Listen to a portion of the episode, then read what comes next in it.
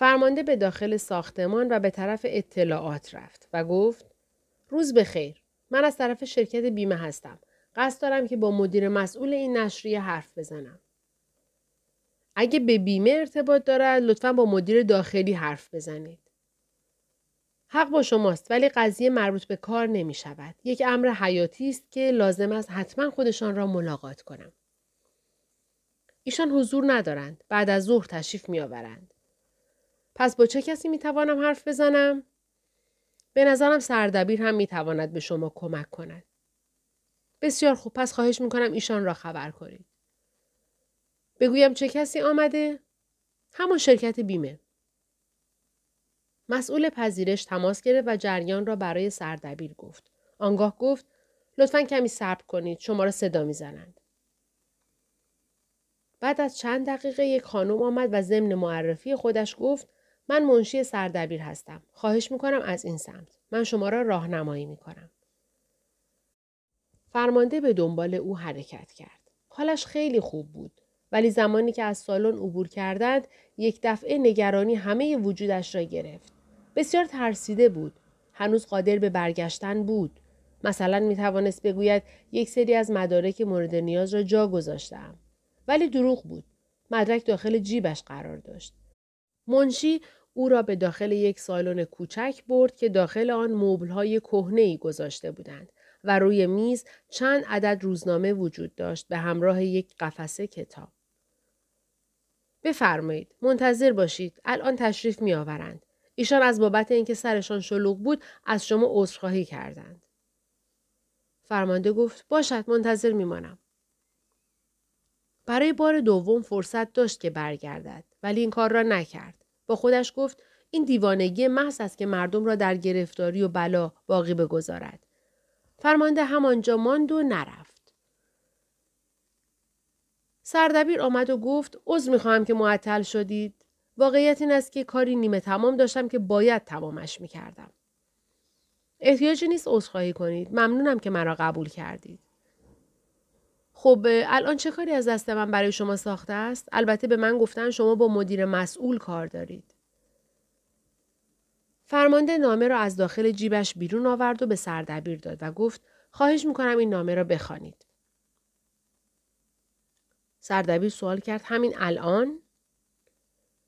بله ولی قبل از آن باید به شما بگویم که کار من به بیمه ارتباطی ندارد.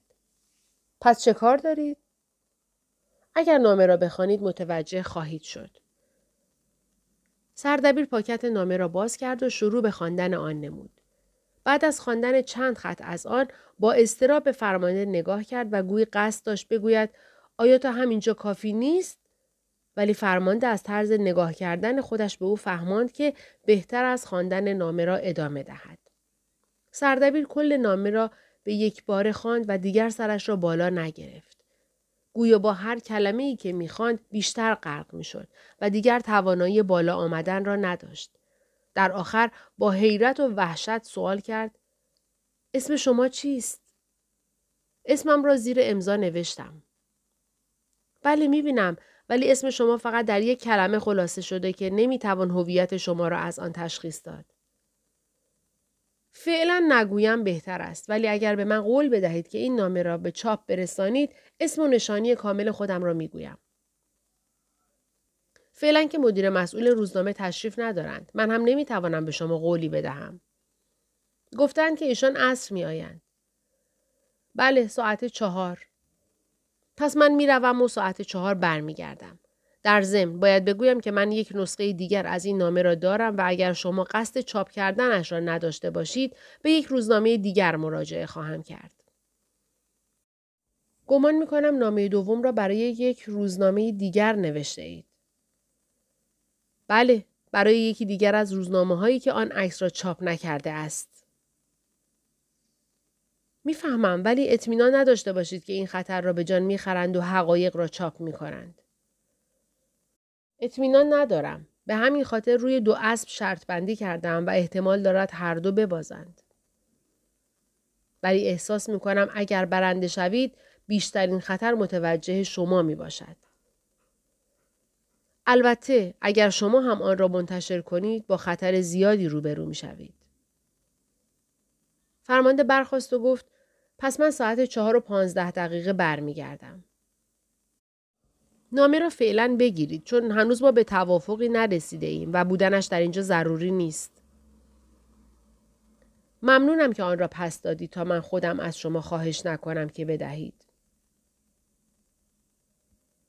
سردبیر از طریق تلفن داخلی منشی را خواست و گفت این آقا را تا بیرون در همراهی کنید و در ضمن قرار دیدار ما را برای ساعت چهار و روب تعیین نمایید. آنگاه با فرمانده دست داد و او را تا جلوی در بدرقه نمود. منشی در را باز کرد و فرمانده از آن بیرون آمد. فرمانده ساعتش را نگاهی انداخت. هنوز یک نشده بود. میلی برای نهار خوردن نداشت. چون هنوز مزه نان توست کرمالی شده با قهوه در دهانش بود. تاکسی گرفت و از راننده خواست که او را به همان پارکی ببرد که روز دوشنبه در آنجا با همسر دکتر دیدار کرده بود. هیچ موقع فکر نمی کرد که دوباره به آن پارک قدم بگذارد. وقتی به آنجا رسید از تاکسی پیاده شد و مقداری پیاده رفت تا به مجسمه زن کوزه خالی به دست نزدیک شد. گویی مجسمه داشت می گفت مرا در اینجا رها نمودند و امروز هیچ کاری به جز اینکه به این آب جاری نگاه کنم از من بر نمی آید. یک زمانی سنگهای بدنم مرمر بود و سفید و به طور شبانه روزی از این کوزه آب جاری می شد و هیچ فردی سوال نمی کرد این آب از کجا می آید. ولی امروز حتی یک قطره هم از آن نمی چکد و باز هم کسی سوال نمی کند که چرا آب این کوزه قطع شده است. فرمانده زیر لب گفت این هم شبیه زندگی من می باشد. عزیزم نمی‌دانم برای چه شروع می شود و چرا تمام می شود. بعد نوک انگشتهایش را داخل آب کرد و آنگاه روی لبهایش مالید. خودش نمی‌دانست چرا این کار را انجام می دهد. ولی اگر کسی از دور او را می‌دید تصور می کرد یک مرد در حال بوسیدن آن آب کثیفی است که به خاطر خزه ها به رنگ سبز درآمده است. هنوز وقت زیادی داشت. زمان برایش به کندی سپری می شد. او می توانست برود و زیر یکی از آن سایه های درختان بنشیند. ولی منصرف شد. راهی را که به همراه همسر دکتر رفته بود همچنان ادامه داد و وارد خیابان شد. برعکس همیشه با جمعیت زیادی مواجه شد. گویی همه از خانه هایشان خارج شده بودند تا به سمت خانه دکتر و زنش بروند. فرمانده دو معمور مخفی را در کنار ساختمان دید و پرسید آیا در هنگامی که او نبوده شاهد اتفاق جدیدی بوده اند؟ آنها گفتند کسی از داخل ساختمان بیرون نیامده و پنجره ها همچنان بسته می باشد. و گفتند فقط دو فرد غریبه که یک زن و یک مرد بودند وارد طبقه چهارم شدند و از آنها سوال کردند آیا چیزی می خواهند؟ گفتند نه و تشکر کردند. فرمانده سوال کرد همین؟ دو معمور گفتند تا جایی که ما متوجه شدیم همین است. پس خبر جدیدی نیست. نه قربان. پرنده یه خیال فرمانده پر زد و در خیال خود به طبقه چهارم نزد دکتر و همسرش رفت. در زد و آنها در را گشودند و از او خواهش کردند که نهار را نزد آنها بماند. و او هم آخرین خبرها یعنی در مورد نامه هایی که نوشته و حرفهایی که با سردبیر زده با آنها حرف می‌زد. و آنگاه همه جهان را آرامشی عجیب فرا می گرفت و معمورها گزارش می کردند فرماندهی که به ما پیوسته بود به طبقه چهارم رفت و بعد از گذشت یک ساعت آمد و به ما نگفت چه اتفاقی افتاده ولی مشخص بود که نهار مفصلی نوش جان کرده است. فرمانده به جای دیگری رفت که نهار بخورد. اصلا حوصله نداشت و میل زیادی هم به خوردن نداشت.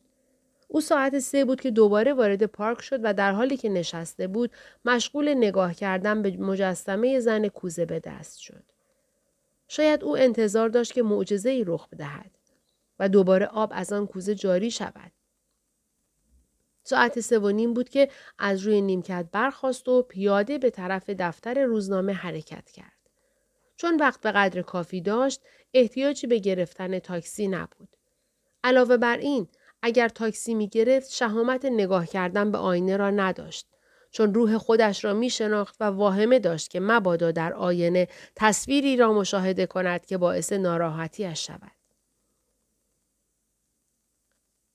هنوز چهار و رب نشده بود که به دفتر روزنامه رسید. منشی در قسمت پذیرش منتظر آمدن او بود و وقتی او را دید گفت مدیر مسئول می‌خواهد شما را ببیند. دوباره از همان سالن قبلی عبور کردند و این دفعه به طرف ته سالن رفتند. روی در دوم سمت راست یک تابلوی کوچک زده بودند. مدیر مسئول. منشی خیلی محتاطانه در را به صدا درآورد. کسی گفت بفرمایید داخل. منشی رفت داخل و در را نگه داشت تا فرمانده داخل شود و مدیر مسئول از منشی خواست که برود. فرمانده مشغول حرف زدن شد و گفت از اینکه مرا پذیرفتید بسیار متشکرم. آقا بر اساس حرفهای سردبیر انتشار نامه شما مشکلات زیادی را به همراه دارد ولی در هر صورت تمایل دارم که همه آن را مطالعه کنم. فرمانده هم نامه را تحویل داد. مدیر مسئول گفت بفرمایید بنشینید و منتظر باشید تا من نامه را بخوانم. وقتی نامه را خواند خیلی مانند سردبیر پریشان خاطر و مضطرب نشد و سرش را هم پایین نگرفت. ولی نگرانی از سر و رویش میبارید. سوال کرد آقا شما چه کسی هستید؟ فراموش کرده بود که سردبیر هم همین سوال را کرده بود. فرمانده گفت اگر بپذیرید و اجازه دهید که روزنامه متن این سند را منتشر کند من هم خودم را معرفی می کنم. در غیر این صورت حرف دیگری ندارم به غیر از اینکه از شما تشکر کنم به خاطر وقتی که در اختیار بنده قرار دادید و نامه را می‌گیرم و می‌روم سردبیر گفت شما یک نامه ماننده این نوشته اید که به یک روزنامه دیگر بدهید. بله اینجاست و اگر با هم به توافق نرسیم امروز این کار را خواهم کرد چون حتما فردا باید منتشر شود. چرا اینقدر مصر هستید که فردا منتشر شود؟ چون فقط اینطور می توانیم از یک ستم و ظلمی بزرگ پیشگیری کنیم. منظور شما بر علیه همسر دکتر می باشد؟ بله جناب. آنها می‌خواهند به هر قیمتی که می شود ایشان را در همه مسائل اخیر بحران رأی سفید مقصر اصلی جلوه دهند. ولی این کار درستی نیست. این را به من نگویید. به دولت بگویید. به وزیر کشور بگویید. به همکارانتان بگویید که طبق دستور اعلانهای دولتی را به چاپ میرسانند. مدیر به سردبیر نگاهی کرد و گفت همان گونه که می‌دانید چاپ چنین نامه‌ای با این جزئیات اصلا امکان پذیر نیست. برای چه؟ چون ما در حال حاضر در حکومت نظامی هستیم و همه واحدهای دولت وظیفه دارند تا روزنامه ها را سانسور نمایند. به ویژه روزنامه ما که خیلی خیلی در فشار قرار دارد. در صورتی که این نامه را اینگونه به چاپ برسانیم خیلی سریع دفتر روزنامه را میبندند. فرمانده سوال کرد پس هیچ کاری از شما ساخته نیست؟ سعی خودمان را خواهیم کرد ولی نمی‌دانم آیا تأثیری دارد یا نه. چطور؟ مدیر در حالی که دوباره به سردبیر نگاه می کرد به جای پاسخ دادن سوال کرد آیا قصد ندارید بگویید که چه کسی هستید؟ اسم من پایین امضا آمده است. بله ولی چگونه باید مطمئن باشیم که تقلبی نیست؟ معذرت می‌خواهم این حرف را می‌زنم ولی امکان دارد از سوی پلیس آمده باشید تا ما را مورد امتحان قرار دهید. بعد حسابی حالمان را بگیرید. هرچند قصد تهمت زدن ندارم. ولی می‌خواهم بگویم تا شما را نشناسیم نمی‌توانیم به شما قول همکاری بدهیم. فرمانده از داخل جیب خود کارت شناساییش را بیرون آورد و تحویل مدیر مسئول داد. مدیر مسئول از شدت تعجب شوکه شده بود و متعجب سوال کرد چی؟ شما فرمانده پلیس هستید؟ بعد هم کارت شناسایی را به سردبیر داد و او هم متعجب گفت فرمانده پلیس؟ بله، حالا فکر کنم خیلی خوب می توانیم کارمان را ادامه دهیم. مدیر مسئول سوال کرد ولی برای چه؟ به دلیل یک سری مسائل شخصی. دست کم یکی از دلیل ها را بگویید تا یقین پیدا کنم که خواب نیستم. فرمانده دوباره این جمله را تکرار کرد. زمانی که متولد می شویم قراردادی را برای زندگی امضا می کنیم. ولی یک روز می آید که از خودمان سوال می کنیم چه کسی آن را به جای ما امضا کرده است؟ من هم همین سوال را از خودم پرسیدم و جوابش را در این نامه نوشتم. آیا به عواقبش اندیشیده اید؟ بله، به قدر کافی فرصت فکر کردن به عواقبش را داشتم. بعد سکوت همه جا را فرا گرفت. در نهایت فرمانده گفت شما گفتید سعی خود را به کار می‌برید. درست است؟ مدیر مسئول گفت ما یک ترفندی داریم. آنگاه به سردبیر نگاهی کرد و گفت ادامهش را بگویید. سردبیر گفت واقعیت این است که ما نامه شما را بدون تغییر لحن و محتوای آن منتشر می کنیم. به گونه ای که مطلب درون نامه شما انتقال داده شود.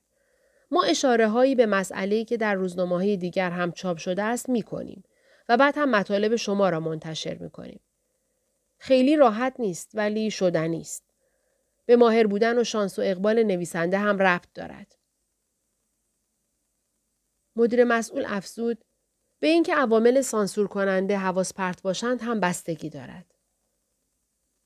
چقدر امکان موفق شدن وجود دارد؟ واقعیتش خیلی نیست ولی باید تلاش خود را بکنیم. اگر وزیر کشور قصد شناسایی این منبع را داشته باشد چه کار باید کرد؟ در این گونه مسائل ما به بهانه فاش نکردن اسرار شغلی منبع خبری را معرفی نمی کنیم. هرچند این کار در این وضعیت حکومت نظامی کار مشکلی است. اگر خیلی پافشاری کردن چه؟ در این صورت چاره جز گفتن حقیقت نداریم. آیا مجازاتی هم به دنبال دارد؟ بله ولی اصل قضیه به شما برمیگردد و خطر اصلی متوجه شخص شما می باشد. فرمانده گفت خیلی خوب. اکنون که تکلیف همه معلوم شده بهتر از هر کدام وظایف خود را انجام دهیم و حتی اگر نیاز شد دعا کنیم که مخاطبان مانند سانسور کننده ها رفتار نکنند و همه مطالب را تا انتها مطالعه نمایند. مدیر مسئول و سردبیر هم برای اجابتش آمین گفتند. ساعت کمی از پنج عصر رد شده بود که فرمانده از ساختمان بیرون آمد. در همان زمان یک تاکسی توقف کرد تا مردی را پیاده کند و او به راحتی می توانست سوار آن تاکسی شود. ولی پیاده رفتن را ترجیح می‌داد. احساس خیلی خوبی به او دست داده بود. انگار یکی از اعضای حیاتی بدنش را که توسط جسم خارجی داشت فرسوده می‌شد از بدنش خارج کرده بودند. مثل استخوانی در گلو، سوزنی در شکم یا سمی در جگر. با خود گفت فردا صبح همه برگ های برنده رو خواهند شد. یقین داشت که اگر آن مقاله چاپ نمی‌شد وزیر انگشت اتهام را به طرف او نشانه می گرفت. چون همه خبرها را به او اطلاع می دادند. خیالش این آمادگی را داشت که همچنان به پرواز درآید. ولی در همان قدم اول مانع آن شد و مانع از ورود افکار بد و نگران کننده به ذهنش شد و گفت نباید از پیش به فکر مسائل پیش نیامده فردا باشم. قصد داشت به شرکت برگردد.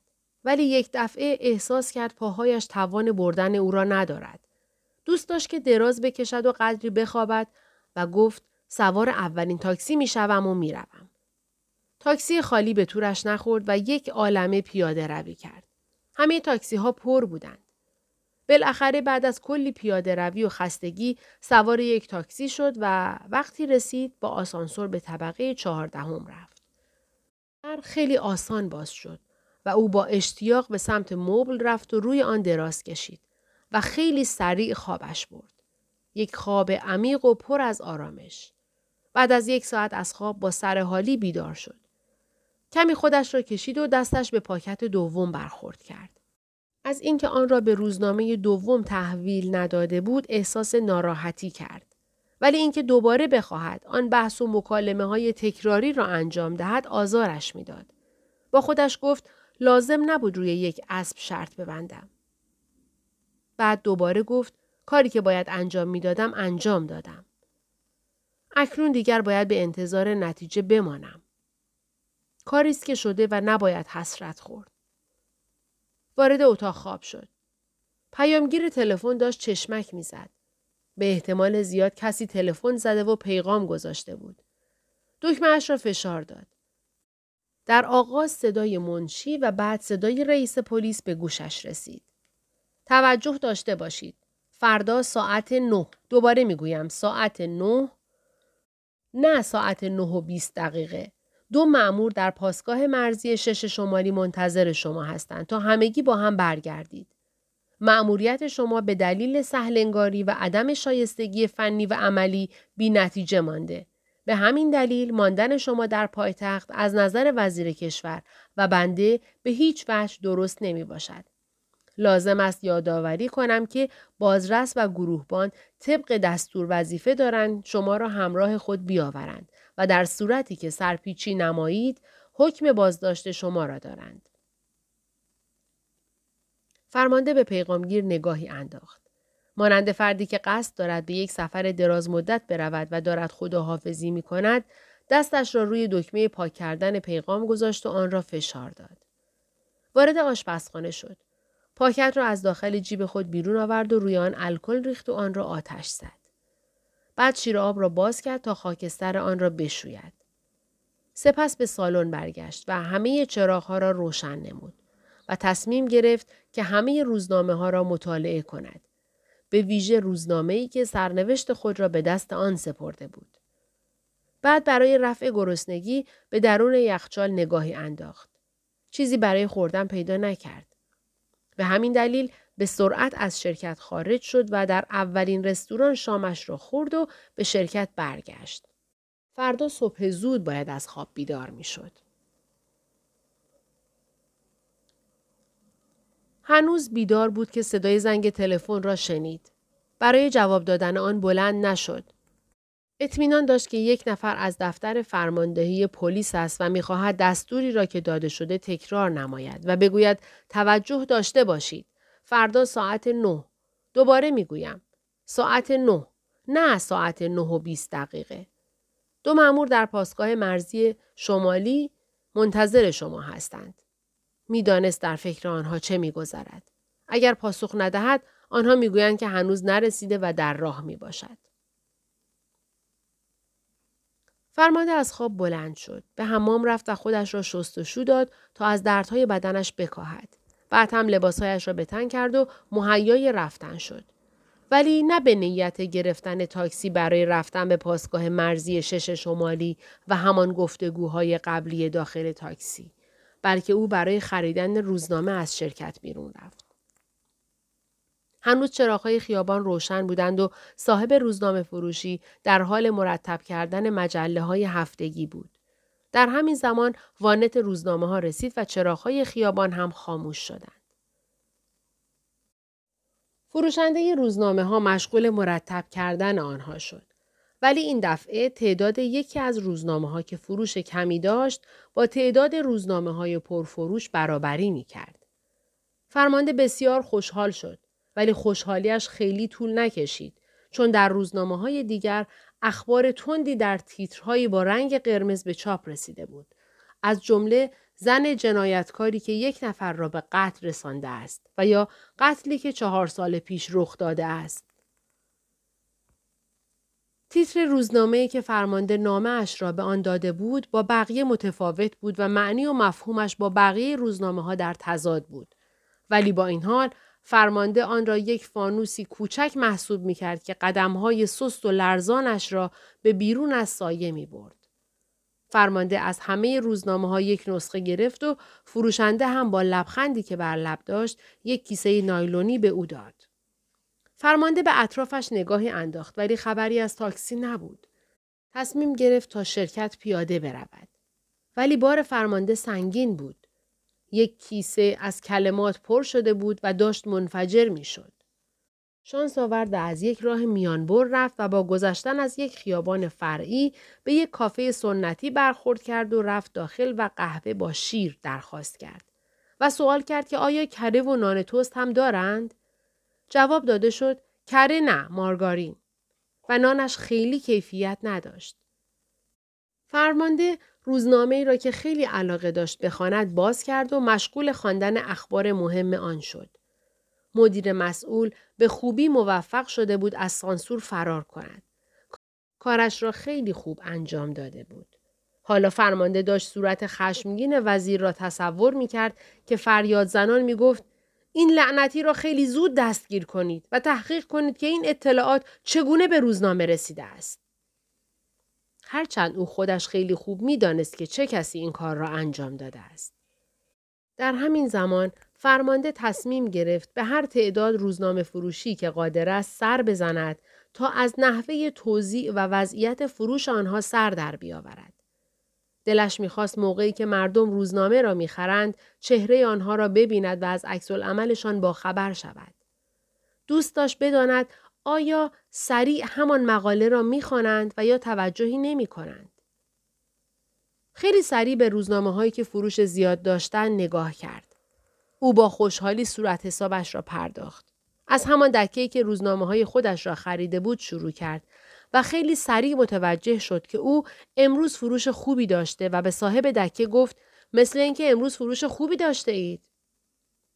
فروشنده گفت بله مثل اینکه یک ایستگاه رادیویی به یکی از مقاله های روزنامه اشاره کرده است.